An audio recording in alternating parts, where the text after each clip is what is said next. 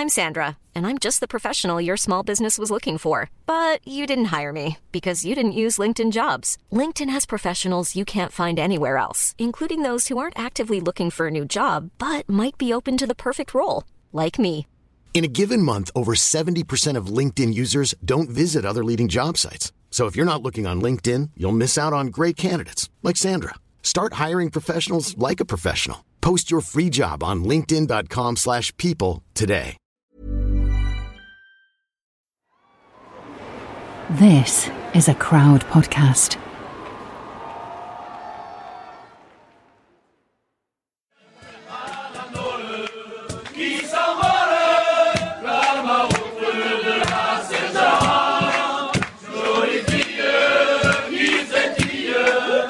Welcome back to the French Rugby Podcast with me, Tim Groves, ex Scotland international Johnny Beattie, and former France hooker Benjamin Kayser. We've got an All Black joining us on the show a bit later on, and we'll have a bit of a chat about all the goings on in French rugby at the moment as well. But you were on holiday with the in laws when we spoke last week, weren't you, Benji? So are you back and well rested, or how was it? Mate, so we, we did not go. Thank you for asking, but we did not go. We did not go to the French Riviera. That's that's what I'm going to tell you. The, the famous Côte d'Azur, The English Riviera, the English Riviera. yeah, yeah. It, it got a little bit oversold uh, by by the in-laws, but no, listen, going away is going away, and I think I'm becoming. I hate to say this, I'm becoming a little bit British. I mean, it's 10 degrees, the sun is out, and I'm. I think I'm in the tropics. Right, I'm in the Caribbeans.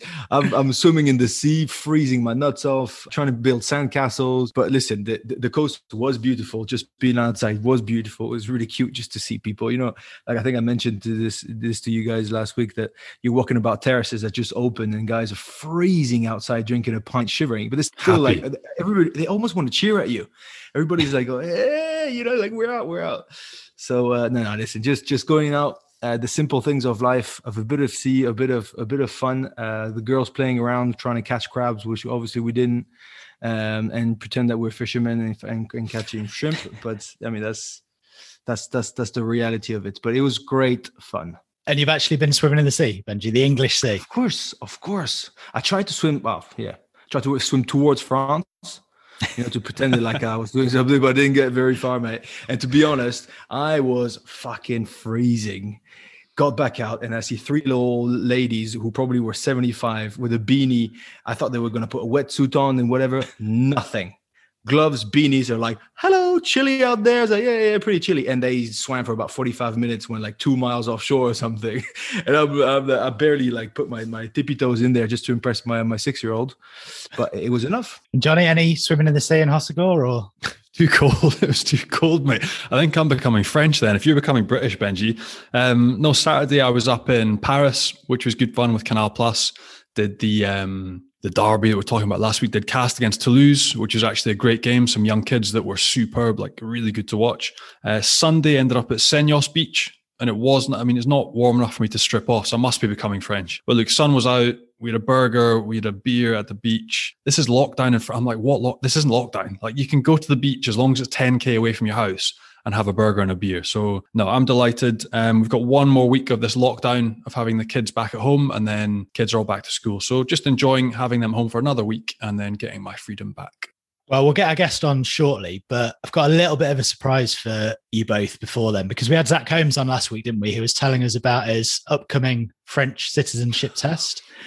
You know what's coming.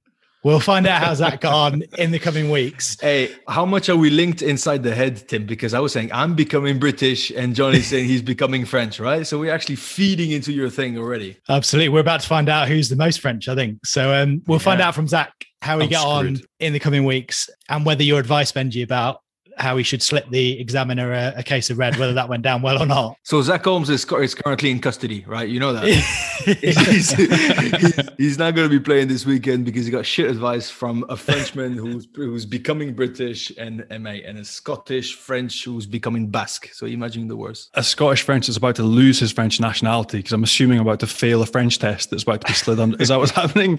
the pressure's on, Johnny. The They can't. No, on. they can't take it off me. I've got it. I've got it now. It's too late. We're not sure where Zach is, but he'll be uh, he'll be in touch and let us know how he got on. But he's passed over some of the questions. So um, Oh, you two up for it? Go on. no, no. Right. So apparently, and you'll be able to tell us this, Johnny, because you've done this before. So Am I right in thinking the test normally comes in three parts? So the first part is a language test where you have to be able to listen and understand in French and then speak some French. So we're not going to do that because you two both nail that. So that's easy. Done. And then the third part is an interview with someone from the French government. And I don't have any you on speed dial. So we're not going to do that either. But the second part is some questions on French culture and history. I think there's about 60 in the actual test. So we're not going to do that many, but we'll just do a few and see how you get on. So, question number one Which is the longest river in France? I'll give you options. I'll give you options. No options. No options. Come on. Isn't this what happens in the test? You get options in the test, Johnny, or not? I don't. I don't know. No, I've got a French passport, mate, and No. they're, they're never going to take it away from me. But they didn't ask you like what's the longest. They were just like, can you can you give us the name of a river? And you're like, I can do that. Johnny, I think the test got harder since you did it. These are official questions. So I'll give you options the Seine, the Garonne, the Rhone, the Loire. Next one, but come on. You both got your answers for that one. Yeah. Yep. Yep. Right. Do you want to do you want to read them out after three? There's no cheating because you've written them down. La Loire. Loire. Very good. Both right. Neck and neck. right. Question number two. What do the colours of the French flag symbolize? So Hang on. Do you want me to give it give it a crack and then you can copy? so I, I thought that one of them was Do you want to call him mate? I'm, I'm here, bud. Is one of them blood? Ben, does that sound right? Mate, I, I have no idea. All I meant, I think, is basically liberté, égalité, fraternité. You know, it's the three words that symbolize the French Republic. But I, I've I've never heard that it was that that's what the colors represented. I'm just thinking if there's three things that are associated with the flag, it's the three words liberté, égalité, fraternité. I was going to say nobility and blood. We started so well with question number one. What's happened? um, you've hit one there, I think. Blood or nobility? Apparently, they stand for the blue is for nobility. Nice. Okay, is um bourgeois? Yes. The red is for bourgeois. Wait, you can tell I've Well studied done. this and it's coming back, but the white I've got no idea. Apparently, it's the clergy. Mate, that's that's that's a shit question. Next one. Question number three When was the Third Republic formed? Oh, I'll give you the options 1830, 1848, 1875, or 1885. All I know is that at the moment France is in the Fifth Republic. If that can help, Johnny. I know at the moment it's the fifth one, but what what the hell is the third one? I don't know. I'm gonna go Did you, is one of them 1885? One of them is, yeah. Yeah, I'll, I'll put 1885. Are you t- if you're telling me that Scott Spedding, if you're telling me that uh, Antonie Claassen knew the answers of when the Third Republic in France was created, I will eat a rat. So the thing is, it's ridiculous, but you're given a booklet. So you get given this intensive booklet to uh-huh. study for two weeks, and then you can bring out all these answers. But if they stick in there, I'm going to say one of the last two. I'm just to be different. I'm going to go 1875. Johnny is correct. Well done, mate. Oh mate. Right. Question number four How many questions are there? 10. We'll do 10. Should we do 10? Right. Okay. We'll speed up. How many French regions are there? Regions. Regions. Are there 18, 12, 13, or 5? This is really a shit question. Do you know why? Because it It's just changed. It just changed about about 18 months ago or something. This might be the old version then. Who knows? I think 18. Yeah, same. I think they were 24. There's down to 18 now or something or whatever. Spot on. Both correct. What is the name of the current French Minister of the Interior? Edouard Philippe, Christophe Castaner, Gerald Darmanin, or Francois Bayrou? I'm laughing because Bayrou is a, is a very funny character. He was he was never been a minister. Well, I think maybe he was minister of agriculture, but like years and years ago. Absolutely loves his rugby, by the way. Completely linked to our guest because he's born and bred in Pau, and he still like represents Béarn everywhere everywhere that he goes. But he's that funny guy that he is really. Is he the guy with the big nose? Yeah, the massive ears. Yeah, he's a He's legend. really- Even I know about him. This is weird. Man, he's he's he's absolutely lovely. And all the rugby boys love him as well. So we've ruled him out. Who are the other three? Darmanin, Gérard Darmanin. Johnny? I don't know. When I did it, I think it was Edward Philippe, but it's probably changed since then. No, no, Edward Philippe was the one with. You remember he was half, yeah half his beard was grey over there. Remember? But he got sacked. He, he got bumped off. Benji gets the points. Edouard Philippe was the prime minister six months ago, about eight months ago, And his number two was Christophe Castaner. He, he was like his uh, minister intérieur or something. And now the new minister intérieur is Darmanin. Okay. I have to make up for it, considering that I absolutely cocked up the ones before. So, you know, I'm trying to throw my science there. Number six, France has 43 UNESCO World Heritage Sites. Which is the most visited such site in Normandy? Is it Mont Saint Michel, Le Havre, the Allied landing beaches, or the Abbey Church of Saint Savin sur Gartempe?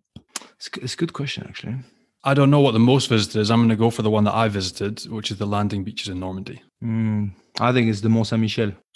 Benji's right. It, it's a good uh, instinctive answer, Johnny, because I reckon those those beaches, for one, are absolutely stunning. They're full of history. They've got crazy good museums on there. It's really worth a visit if whoever wants to, like, you know, walk into the steps of such a historical uh, moment. Uh, but I'm not sure they're classified. I don't know. Number seven, for what event did Gustave Eiffel construct the Eiffel Tower? L'exposition universelle. You might have to get a year for this, Benji. Oh, no clue, mate. The year, no clue. the 1889 World's Fair, the 1867 World's Fair, the end of the Franco Prussian War in 1871, or the conception of the French Republic in 1870. I'm going to go 89.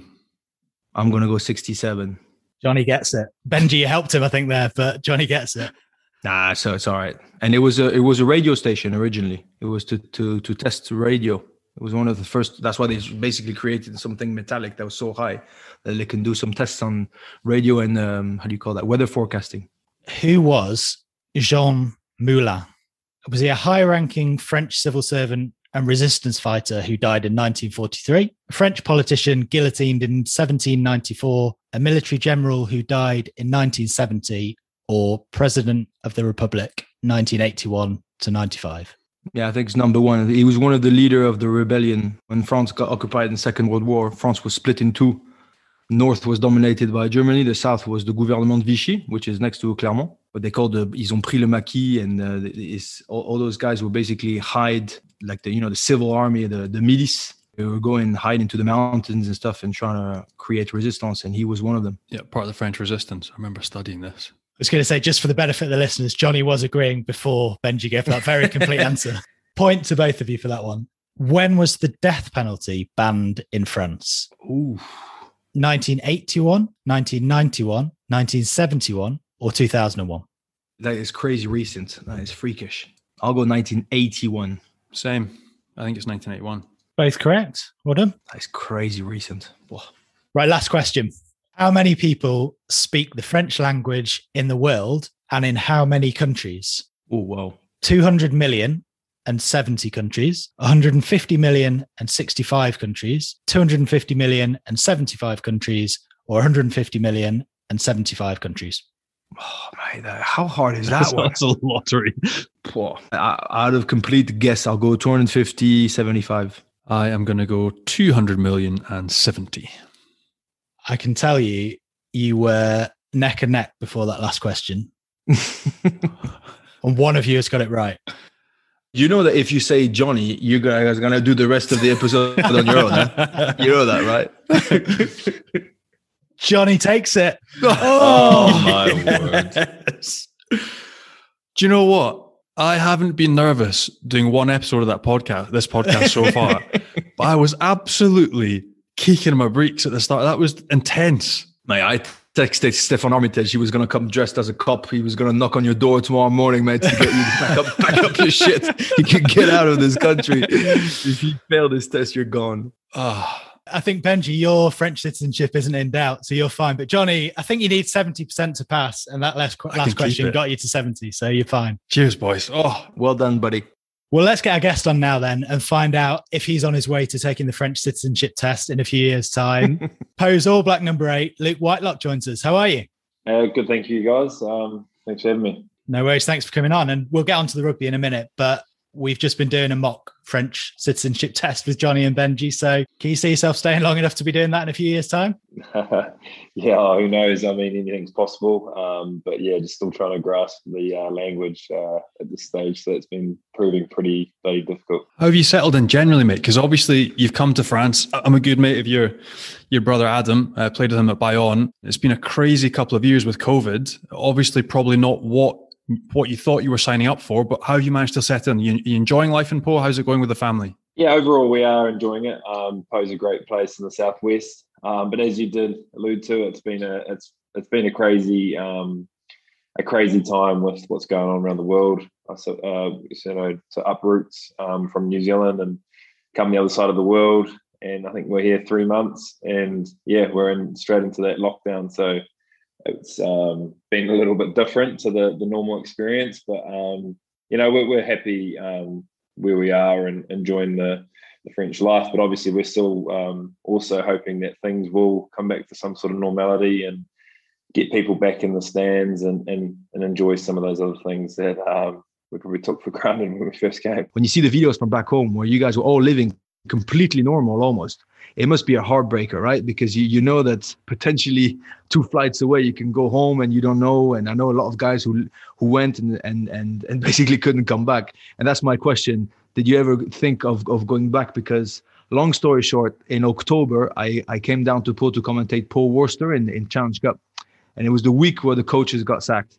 And I was speaking to poor Paul Tito, who was telling me that horrendous story, poor thing basically doing the comparison of Conrad Smith, who went back to to NZ, you know, to go and enjoy his family, and him, he's Paul, he sent his family before him, and the week that he's about to embark on the plane, and he's done all the lineouts and all that, and he's about to go, the president sacks the coaches. He becomes head coach. And so he's not allowed to go anymore because he's no longer a lineout coach, you know, that can leave for three weeks. He becomes head coach so he was obviously chuffed to be to be head coach. Don't get me wrong, but still, it's it's a proper heartbreak. Yeah, I mean, that's just uh, one of probably many stories of different things. You know, you really feel for um, guys with uh, that example. You know, Paul's got his family at home uh, back in New Zealand, uh, living a, a, more or less normal life with um, restaurants, everything open, and you know. Um, that'd be pretty breaking for him. Obviously, probably being really excited to leave. And then, yeah, there's been a few uh, changes around, and, and his role looked pretty different um,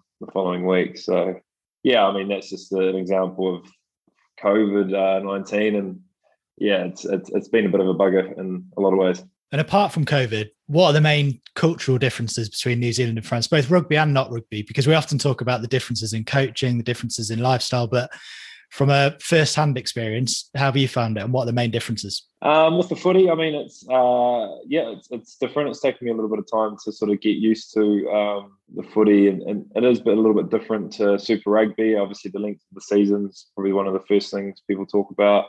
And I think at home, generally, the players probably have quite a lot of structure around them.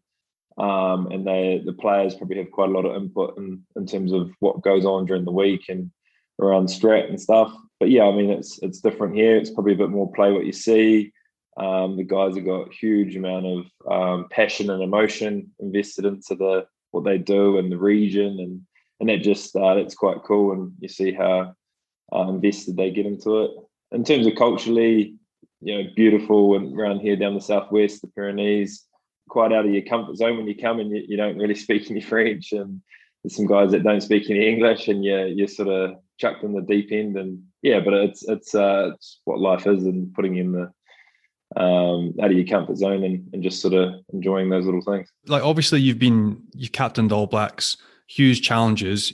Are you finding this almost an even bigger challenge? The language barrier, different coaches, the sort of volatility that we all expect from French rugby. One minute to the next, you don't know where you where you are. Has that been a bigger challenge almost than captaining the big teams that you've been part of before? Being part of this post side that like it's been a tough season, has this year been a real challenge mentally with COVID and also the rugby in the club? Has it been a battle? Yeah, yeah, you're right. There's different challenges. Um, it's quite funny. Even the la- end of um, last season, before the confinement happened, we were. Um, I think we won our last game against Montpellier at home, and we'd had a few losses strung in a row. And uh, Bender and I were celebrating like no tomorrow. Sorry, uh, Ben Smith and I, and and uh, he said, "Oh, this is better than winning the World Cup," because we sort of had a bit of a laugh at um, how important it is to win at home, and it was quite a funny sort of uh, relief, I guess, in, in some of that pressure, as you alluded to. That's crazy. I don't think people understand the pressure that comes in top fourteen rugby, and like we compare it to what's going on in English football. They're looking for something to be ring fenced and to have no relegation and no promotion, but ultimately it's that shit fight that people love.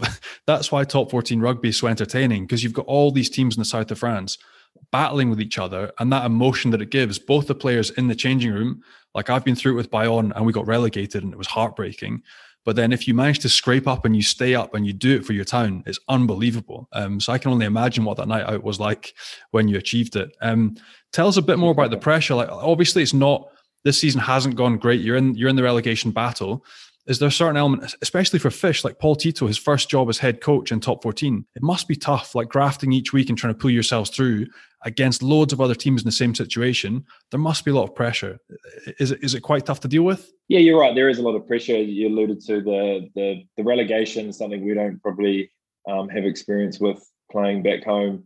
And as you said, the Southwest is full of um, rugby teams, the culture, and and the towns and, and um, surrounding locals are all invested in their teams. And you know like even now um, before we get on the bus and stuff there's um, there's fans there just wanting to i guess be a part of it. And it's it's hard on them. Um, and you do feel the the passion that they have for the team which is really really cool.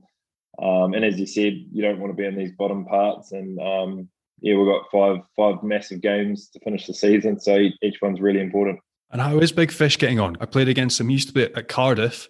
I played back in the Pro 14 with Glasgow, played against him for years. Great guy. Enjoyed a beer after the game every week as well. How is he getting on in his first role in, top 14? Is he enjoying it being head coach at Pau? Yeah, I was obviously missing his family, but he's uh, he's enjoying the challenge of top 14. And um, I think his area around the set piece and the line out, um, he's really enjoying that and, and had a really good um, influence on um, how we've been operating in, in general. The lineup's been really good in terms of performing in the top 14. And his best thing is his, uh, his relationships with all the guys, the French guys, the foreigners.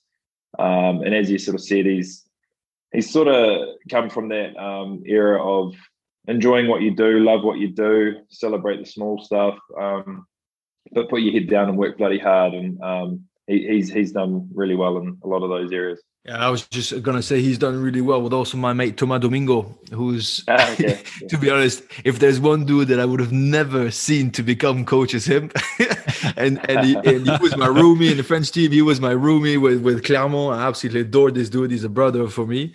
Um, that's everything he believes in is what you said celebrating the little things and the passion the heart the passion you know just give everything for everything you've got around it so just a word on on on Doming, who's like he always said his you can tell him he always said that his his grandfather was a ninja that's why he's got all those tats on him and, and this. But he's, man, he's, he's the shortest and the fattest ninja you've ever seen. But but he's he's an absolutely lovely bloke. Um, I wish him all, all, the best, and I think you've got I don't know how his technical ability I don't know, but I know that you've definitely have got a guy who's got a heart big like a big like a truck there who's ready to help you. Yeah, he's obviously a French legend, and uh, and he's obviously held up the front row and um, French scrums for for a long time, and um, I think the poor bugger can't really run anymore. So he's oh my uh, word, he's broken. Uh, he's, he's, got, he's had he had so what have you seen him do CrossFit? yeah, he's, oh, he's gonna kill me. He's gonna kill me. He barely he, only, he's the only CrossFit guy who doesn't bend his knees. So he's yeah. strong. Can be from upper body strength is freakish. Like he was a tiny dude who would bench 180, 190 on a good day. Like he was really extraordinarily strong, but he can't squat for his life. His knees are basically crumbling from inside. He doesn't have any cartilage in either of them, uh, and I think poor thing, he's he's gonna have like straight straight legs for the rest of his life. But he's doing well. He's um, his English has uh, has really come on. I think with uh, coaching with Paul Tito because uh, Paul's French isn't that great, and obviously Thomas' English isn't that good. But they've sort of somehow met in the middle, and um, I think there's a few times they look at each other and um, but they seem to get on really, really well and complement each other. Just to finish on a high note, uh, le Stade du Hameau of the Section Paloise, when oh. they sing, what is it, La Onada, before the games and on big wins and stuff, it's electric, right? It's special. So that passion is obviously can can not serve you against Bayonne. I mean, to be honest, it was a pretty shit game for 70 minutes, and you guys finished strong at the end. So that pressure can sort of get people to come into their shells a little bit. But when it's out, it's beautiful. Yeah, that's right. Like, um, fortunate enough to have a few games when the Hameau's uh, is full, and as you said, the the singing is is something quite different to what we experience at home, and it really does sort of give you a lift and um, and, and and make you you know want to really go out there and um, put your best foot forward. And obviously, after the a good win against Bayonne at home last week, you know the just when that whistle went, you could sort of see the I guess flow of emotion from the guys. You know, just it's been it's been hard and, and working really hard, and to get a great result was just um, just just what we needed. It was a crazy game as well. There were 39 yeah. penalties. there were five cards, one of them red. like there can't be many games like that you can compare to in Super Rugby. Like looking back at the game, what did you make? I know you'd be delighted with the win, but what do you take from it as a team? Are you just delighted to get through it, or what can you take? Yeah, I guess uh, there's a bit of um, adversity, and as you said, with penalties, I'm probably guilty there. I spent 10 minutes on the um, sideline, so um, not ideal for the team. But yeah, I mean, it's um, what was promising is you know we sort of had to come back from I think we're playing with 13, 13 men there for a yeah. bit, and, and the way the guys pulled together, especially on defence, and then um, the bench were really good, and, and it wasn't probably until that last ten minutes, as you said, that we we just pulled away because it was sort of tip for tat for a lot of that game. And you mentioned it, Luke. Five games left. Last game of the season, Montpellier at home. Can you see it coming down to that? And if it does, eh, do you know what's in store? Have people prepared you for the potential of a? I don't want to be doom and gloom, but an end of season playoff with the runner up in Pro D2 Because that again, that's something you won't have experienced anywhere else. Yeah, I mean, um, we're we're very aware of where we are on the table and, and and what's left in the season. I guess having the overviews, we're aware of that, but we've sort of realised that we can't focus. Uh, you know, it, it is the cliches. We can't focus too far in front. It's it's all about what we can do today in order to prepare ourselves and best for for the next match, Stade Francais away, and just pushing all that energy into that. Things can change quickly in five games, uh, and hopefully we can take a bit of momentum from from the weekend. One boy that's going to help you, I think he's in Pau now, but his family's there. Is he still in confinement? So you've got Elton Jantjies assigned from the South African franchise, the Lions. When does he get to hit the ground and start training with you? And when can he play? Like, obviously, he's there as that recruitment effort for the last four or five games potentially, but when can he join you in training and when can he start playing? Yeah, I mean, uh, it's obviously a great um, to have Elton join the team. He, uh, as far as I understand, he's he's arrived, but he's uh, from coming from South Africa. He's got to um, spend a, a, bit of time in the hotel and isolate. Um, and obviously, he's got other things like medicals and things to to to pass. Or as you'll know, there's there's a fair bit of that to go through before you even sort of get on the training field. So um, hopefully, you know, he I'm sure he's got a lot to to bring and add to the group. So hopefully, uh, sooner than later. As you said, there's only uh, a few games. Yeah, I think it's May May the eighth Johnny. So four four games. So I don't know how many euros he's getting for four games, but a lot of zeros. It's actually he's got four games. He's got Agen. So he'll miss Stade Francais this weekend, but then he can play against Agen away, Racing at home, La Rochelle away, and then the big one Montpellier at home. So there's four games to crack it really, and make sure you stay up. Yeah, it is going to be intense. And so, mate, going back, obviously I mentioned earlier I played with Adam.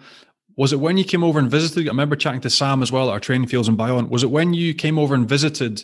Adam that you decided and you had a look around and you saw Pau and you saw Bayonne, was it then that you decided that you want to come and try France or has it always been something you wanted to do or was it more the fact Adam was here and you had a glimpse and you're like, this is for me? Like, what was it that made you have that itch and want to come over? Yeah, I mean, obviously it was pretty cool back then um, to come over and visit Adam in uh, a lovely part of the world. I guess we were just sort of obviously trying to draw on the experience he's had. And yeah, I mean, we are sort of know that rugby is a short career and um, always thought, you know, there could be an opportunity to come over one day. I guess it was a little bit um, wanted to do some other things before making that decision to come, but um, yeah, the the timing and and we thought the the fit was right to come to to Pau, and yeah, I mean, it wasn't until a few few years after that, I guess, when we visited, but um, I know Adam really enjoyed the, the culture and and and you know, you talk about the passion, the fans, and just a, a little bit of a different, you know, quite refreshing coming from home I think played nine seasons of Super Rugby and just thought a little change up would be good. So yeah, it, it's definitely been a change up. Uh, obviously all around the world, so just making the most of sort of every opportunity we get. Johnny, have you got any stories on Adam? Because I mean, you were telling us he had an interesting nickname, didn't you? Yes, you, know you're talking about the culture, but he um like he was the one bloke that absolutely threw himself. Like if there was a wine tasting, there was jambon de Bayonne to be tasted. Or He was just there. If he was playing petanque with old fellas, like he, him and him and his missus Tiff, they threw themselves into everything. But his nickname was Zeus, and he was really shy about coming forward and telling us how. So can you give us a little bit of why and how did he get the nickname Zeus? Uh, yeah, as you said, Adams, uh, he's not afraid to go around and, and immerse himself with everyone in the team. And as you said, if there's if there's an opportunity to to to go see something or go experience something, he's sort of first to to do it. And uh, and I could just imagine him. He wouldn't have been able to speak too much French, but he'd be oh, in there trying it. and battling away. And uh, everyone gets a little bit better after a couple of beers. And um, but in terms of his nickname, I guess he always tried to think of himself as the uh, the Greek god, and he's just the sort of guy. I guess um, the ultimate sort of teammate. He's he's as uh, you see him every day. He works bloody hard, and he's always there for a yarn. And he sort of then just picked it up, and the boys used to sort of call him Zeus. You know, the the sort of the ultimate sort of man as such. And I don't know if the boys chanted it too much for him, but he he get out there. And, uh, yeah, they did. We did. Did he give that nickname to himself, Luke? Or yeah, did he probably did. To be fair. and we mentioned Adam, um, and Johnny mentioned that that Sam went over to visit as well. You went over to visit. Have you have you put a word in with Sam? Is he see fancy going over to France at some point? Yeah, I would hope so. But I mean, he's uh, I think he's currently signed to the next World Cup. But um, we're uh, yeah, yeah, for sure. We're sort of you know you probably want to come experience this and there's sometimes some more things to rugby, and and you know you only get a small window to potentially uh, experience some of this. So yeah, I mean we'll be in his ear, but he seems to be uh, in the spot at the moment in terms of what's going on around the world, and um, got a young family, and I think um, hopefully he'll uh, be around to play the World Cup, and it wouldn't be a better place to play than in France. You imagine that that first first game uh, in Paris against the French. Um, gives me sort of goosebumps thinking about it right now. Has he got your ticket sorted? yeah, there'll be, there'll be probably a few. I'd say uh, trying to get a hold of some tickets for that. Yeah. Family first, though. You'll be top of the list. Don't worry. Blood, blood's thicker than water, we say. So, yeah.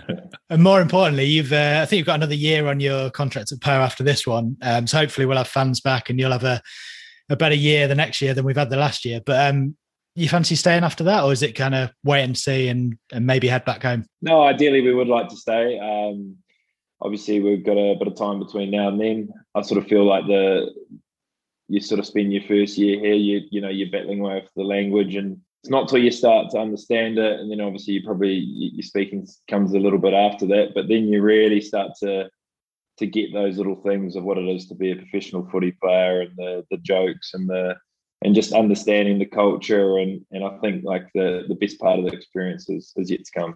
Definitely. Well, thanks ever so much for joining us, Luke, and um, massive good luck for the next five games, big ones. Yeah, cheers. Thank you. I'm uh, I've been a naughty boy three times this year, so I think I've got a week off, uh, oh. which is quite oh. ideal. But you can go and um, play petanque with the old men of Pau for a week like your brother. Yeah, yeah, yeah. No, they're pretty good, the old Frenchies at that. Or you can go have a croc, uh, do a CrossFit session with Domingo because you'll, you'll fly through it, mate. There'll be no issue. Or you can get on the beers with fish. Get on the beers with Paul Tito. It's much better. Cheers, Luke. Cheers, mate. Cheers, Good luck, thanks. mate. Good luck, buddy. Thanks, yeah. Another Southern Hemisphere star who sounds like he's settling well in France. I mean, I think he he was really nice. It's it's a it's a proper heartbreak. All those stories I mean, listen, there's heartbreaks everywhere in the world. I'm not trying to say there's only the Kiwis and this and that, but when you you travel the world you, you, to and you go so far away from your family and stuff, and then you get videos nonstop of life just being completely normal over there. Worst, like Paul Tito, you send your family so that you know they're okay, and every night you're there, and you're just battling for the moment where you can finally go and see them, and you get your big outbreak as a as a head coach and I'm sure, I mean, in his mind, it must have been it must have been a proper heartbreak. So I feel for those guys, but I feel for everyone. The world is completely upside down at the moment. We just hopefully we're we're at the end of the beginning of the final tunnel, and we just have to to to cl- you know to keep on dragging ourselves through that one, and hopefully we'll get on the other side. Hello, I'm Geraint Thomas. And I'm Tom Fordyce. And this is your official invite to come and join our brand new cycling club. Now, good news, it's a podcast too, so you can come and listen to us, try and build this club from scratch, and we'll have a few familiar faces joining us for the ride too. Right, G, time to tell everyone what we've called this club. Well, we thought long and hard about this, so we come up with a strong, original name that really stands out the Geraint Thomas Cycling Club. Yeah, I suppose it's easy to remember at least, isn't it? We will have new episodes for you every single Tuesday. Come and join us. Ready to pop the question? The jewelers at BlueNile.com have got sparkle down to a science with beautiful lab grown diamonds worthy of your most brilliant moments. Their lab grown diamonds are independently graded and guaranteed identical to natural diamonds, and they're ready to ship to your door. Go to BlueNile.com and use promo code LISTEN to get $50 off your purchase of $500 or more. That's code LISTEN at BlueNile.com for $50 off. BlueNile.com code LISTEN. Many of us have those stubborn pounds that seem impossible to lose, no matter how good we eat or how hard we work out. My solution is PlushCare. PlushCare is a leading telehealth provider with doctors who are there for you day and night to partner with you in your weight loss journey. They can prescribe FDA-approved weight loss medications like Wegovy and Zepbound for those who qualify. Plus, they accept most insurance plans. To get started, visit plushcare.com slash weight loss. That's plushcare.com slash weight loss. I'm Sandra, and I'm just the professional your small business was looking for. But you didn't hire me because you didn't use LinkedIn jobs. LinkedIn has professionals you can't find anywhere else, including those who aren't actively looking for a new job, but might be open to the perfect role, like me. In a given month, over 70% of LinkedIn users don't visit other leading job sites. So if you're not looking on LinkedIn, you'll miss out on great candidates like Sandra. Start hiring professionals like a professional. Post your free job on linkedin.com/people slash people today. We chatted to Luke about Pau's win over Bayonne and a lot of the other derby games that we spoke about last week were postponed because of COVID. But you were commentating on Castres' win over Toulouse, weren't you, Johnny? Yeah, and it was a cracker. A young boy. I'm not sure you'll have heard of him, Tim. Ben, you might have heard of him. He was he was at Wasp, so Tim, you might have heard of him. Yeah, Thibaud Flament. Unbelievable. Like he's a proper player. He's going to be in the French team within two years. He was think? free, oh, freakishly good. He used to play fly 10. half for Loughborough University. He played 10. And mate, he was insane. So like line out time, won everything. Every time's a loose ball, it's him catching it, offloading, like chucking the ball at the back of his hand, like freakish. Really good to watch. Controlled the line out, scored a try, can ball carry. Toulouse also, they scored one of the best tries I've seen the top 14 from their own try line. Um, started by an old teammate of mine, Max Marty, who was on loan at Bayonne. Hitch kick does the does the Fijian winger at Castres all the way up like a hundred meter try. Um, flicks the ball inside to was it Matthis Lebel again? Scored another one from 100 meters. Like I think he's the record try scorer top 14 in the season. But look, French kids, the front row they had, I think it was Neti, Mauvaka, Aldegheri, but the rest of the team was kids. Yeah, Joe Tekori on the bench, uh, really good. So like really talented bunch of academy kids coming through. Great game to commentate on, and it almost felt like a Toulouse win at the end because they came back and should have won the game. It, it was Castres to win. They were bullying them with scrum, with uh, maul, bludgeoning them. Um, but some of the Toulouse stuff they strung together, the offloads again. You think they move all those first choice players out? They play the exact same way. Offloading, keeping the ball live.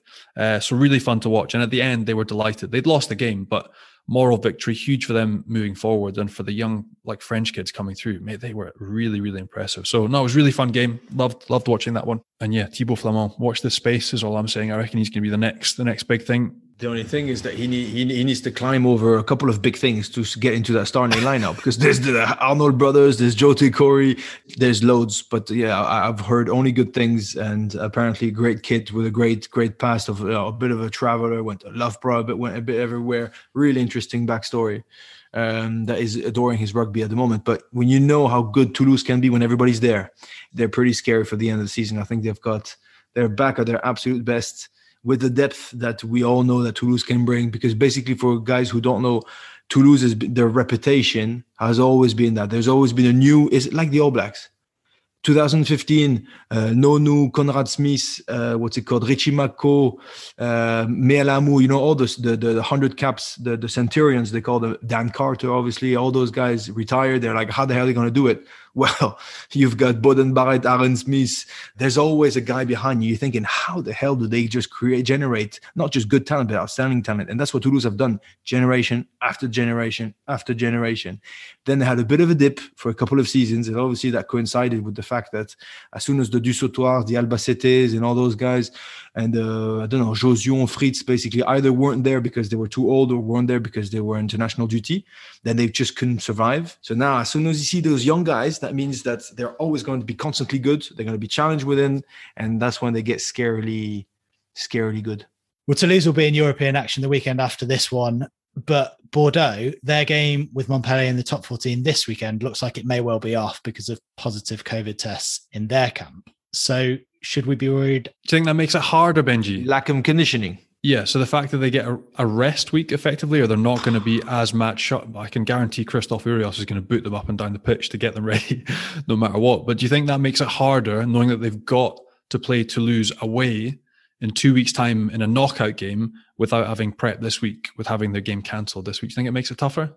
Listen, I, I I never know how to answer those questions because I always felt that there was nothing that could replace match fitness. Uh, I know the backs for what they do on a rugby pitch, which is considered like they they run really really fast because they're really really scared, and they just you know give themselves each other high fives and kick after the ball from time to time, uh, and you know practice uh, try celebrations and all that. But for forwards, I think the only thing you can do is to is to play. But number and number of times again have uh, teams proven me wrong. I just think, like you said, it's a matter of good coaches putting a, a, proper strategy in place. And if that means getting beasted during the week or extra squeezing every cent of ment- mental focus that they can get from them, they will. And it's a semi-final Champions Cup. So I don't think that will be a, a, a question. I don't think it will be an excuse that will even be put forward, irrespective of the result. And we knew he was going at the end of the season, but Gaël Fickou's joined Racing already, hasn't he? It's gone from Stade Francais and Hans Peter Wild's been speaking out about it. He isn't happy, Benji, is he? Well, I don't really understand that one, to be honest. Nobody so, does. Gaël Fickou is, for one, a top dude, an extraordinary player who's not i don't know i don't want to put any bad images on anyone but he's not like the unreliable guy you know who uh, no. who leaves and, and and doesn't commit and this and that. He came to paris. He, i mean he didn't break anybody's fingers to get them to sign that contract right? And he's an extraordinary player who gives all his bets. I mean you all see highlights saw highlights of him playing against his old club toulouse i think it was last year at the beginning of the season where he did a 70 meter break on his own. He, he's been outstanding and now I think basically it, he didn't say that he wanted to leave the racing. It's Stade who are having a bit of, they want to make some, you know, get rid of that salary cap sort of issue. They wanted to lean up their, their, their, their, their playing, um, their playing squad. And so Gaël Fickou, obviously being one of the highest earners, if not the highest earner, was, was then tempted with the agents doing their job of getting a deal there and saying, yeah, I want to go. So listen, I, I think it's very random that the president, who sort of, sort of initiated this thing from the start, because it's a problem that Stade Francais had not Gaël Fickou who wanted to leave. Um, I found it very, very surprising, quite disappointing, and uh, un- unusefully hurtful to Gaël Fickou, who's a top dude. I find it really bizarre. So like, the details of his contract came out, like the, the president came out and said, we signed him on a five-year, one million euro a year deal. Like you yeah. gave him the contract. That like you you gave him the contract. Is then Thomas Lombard came out early in the week and said we have to lower our mass salarial, so our salary cap, so our figures are right at the end of the year. So we're looking to offload. But then the president's come back and said he's a scumbag for jumping ship. You know what he did there, uh, the, the president Weil, when he put the numbers in the press. He's Horrible. basically making Gaël Fickou look bad for saying, "Oh, listen, he's getting a million what? He's getting a million this yeah, guy you, you know? get, and then all of a sudden no but hang on. They can say that it's it's uh, before tax after tax chargé pas chargé you know basically oh, how yeah. much it costs the company and not how much actually the players get. They can play around with numbers. I think it's just that's another uh, um, a bit of hit of the knife horrible. for no reason to be like why does he want to leave if he's getting paid that much? That's that's the reaction he wants to get out it's a it. lack of class as well. For any president to come out and name a rugby player's salary what they take home or don't take home or after tax or net it's a big lack of class for me for my president to come out and, and throw that around in national press. Like that's really poor form. But like uh, my understanding was, and what's been happening in the press over here is that they have to reduce their salary bill. So it's kind of been both parties. It's not Gaël Fickou forcing his way out. Um, so like I feel really bad for Gaël. It, pretty much this has been the best season I've seen him have for four or five seasons. He's been outstanding for Stade Francais and for France. Um, he's not done anything wrong. He's had some injuries, but every time he's played, he's been superb. So look, I just think it's really poor by a president to come out and and drop figures like that in national. Like, man, that sucks. You imagine they come out and naming how much. It'd be embarrassing for me. It'd be so little. You'd be all right if you're Gaël Fickou and you're getting paid a million a year, but like really poor show. I think that's really poor by a president. And the long and short of it is, Stade Francais going to miss him for the last five games of the season, and Racing will benefit. So, what kind of message does that send out? Really, that now people get like it's, it's, it's football, isn't it? Like you transfer transfer strategy in the middle of the season okay, Stavron say we're a selling club. We've missed out They're aiming for an all black, apparently a 12 13 for next season. Let's get him off the book, save a bit of cash because we can't make the top six, but they're not that far away. Like it's still possible. So, what kind of message does it send out to the rest of the squad at Stade Francais now? Well, lads, we're just going to get rid of on our like we've got Yoann Maestri, Fickou, two of our biggest paid players. We'll just let one of them go. It doesn't matter. Just see the rest of the games out and focus on next year. Like, how does that affect the squad mentally, knowing that your best player, France's defensive, like vice captain, defensive leader, has just been shown the door? Like, it's really bizarre. I mean, look what's happening at football with that Super League, Super Cup, or whatever it's called and you hear all the guys talking they're like no how can we generate the most revenue for the clubs who lost hundreds of millions? That's all they're talking about. Yep. they're saying what do people want to see on a daily basis? They want to see the top teams play the top guys regularly non-stop no pressure of going down. We can guarantee you that they will be there because there's no qualification you know, they don't need to qualify to get there. So they're, they're only talking about that. So clubs at the moment, unfortunately, but you can't really blame them at the same time. The world of sport has been hit, like took a proper slap in the face and a kick in the nuts and a stab in the back at the same time, basically. And and so they're chasing for cash everywhere and they're trying to find some everywhere. So clearly, like you said, Johnny, it's, it's a sad message to give to your team but unfortunately it's the reality of the stress that are the all the the team owners and team managers that they are under because at the moment the sporting decisions are basically like I don't know, bottom of the pile in in the hierarchy of the decision making. Business. It's becoming money, money and business number one because it's a matter of survival. As we're recording though, Benji, Chelsea and Man City have decided that they are leaving the Super League because of fan backlash. So there you go, fan backlash and sporting reasons have come to the fore, and the lack of class tastelessness of some owners has been told to f off. Speaking about f offs, can can I just share with you guys that after the after my little chat of the Brive Clermont derby that didn't happen because of because the game got postponed, I got absolutely battered on social media by people. Some very aggressive comments uh, told me that I shat on Brive, I shat on their whole history, that that lacked respect of the club. Hang on, I never spoke about the city. I never spoke about the club on on, on itself. I was just talking about how out of proportion the animosity, the angerness, the the the the the, the physical rivalry of hatred was, I think, to my eyes, in my humble opinion, was affecting the the, the, the derby between Clermont and Brive. I did say something stupid. I said there was twenty thousand people in Brive. There's fifty thousand. I apologize. That that is true. That was a mistake of mine. Failed your French test, mate. Another question. Ab- absolutely.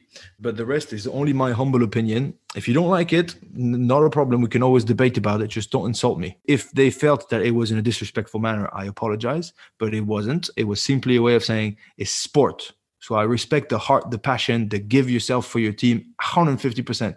When it's about hatred, insults, and just and like and I'm not saying everybody's like that. I'm saying there's one or two idiots that that I think it, that come out of their shell because it's the derby and that I didn't like.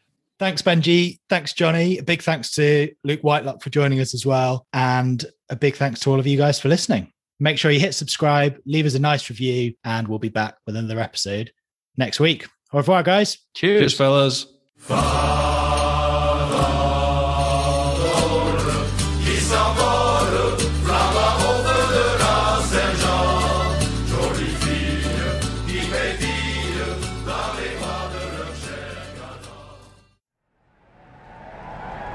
Network, a place where you belong.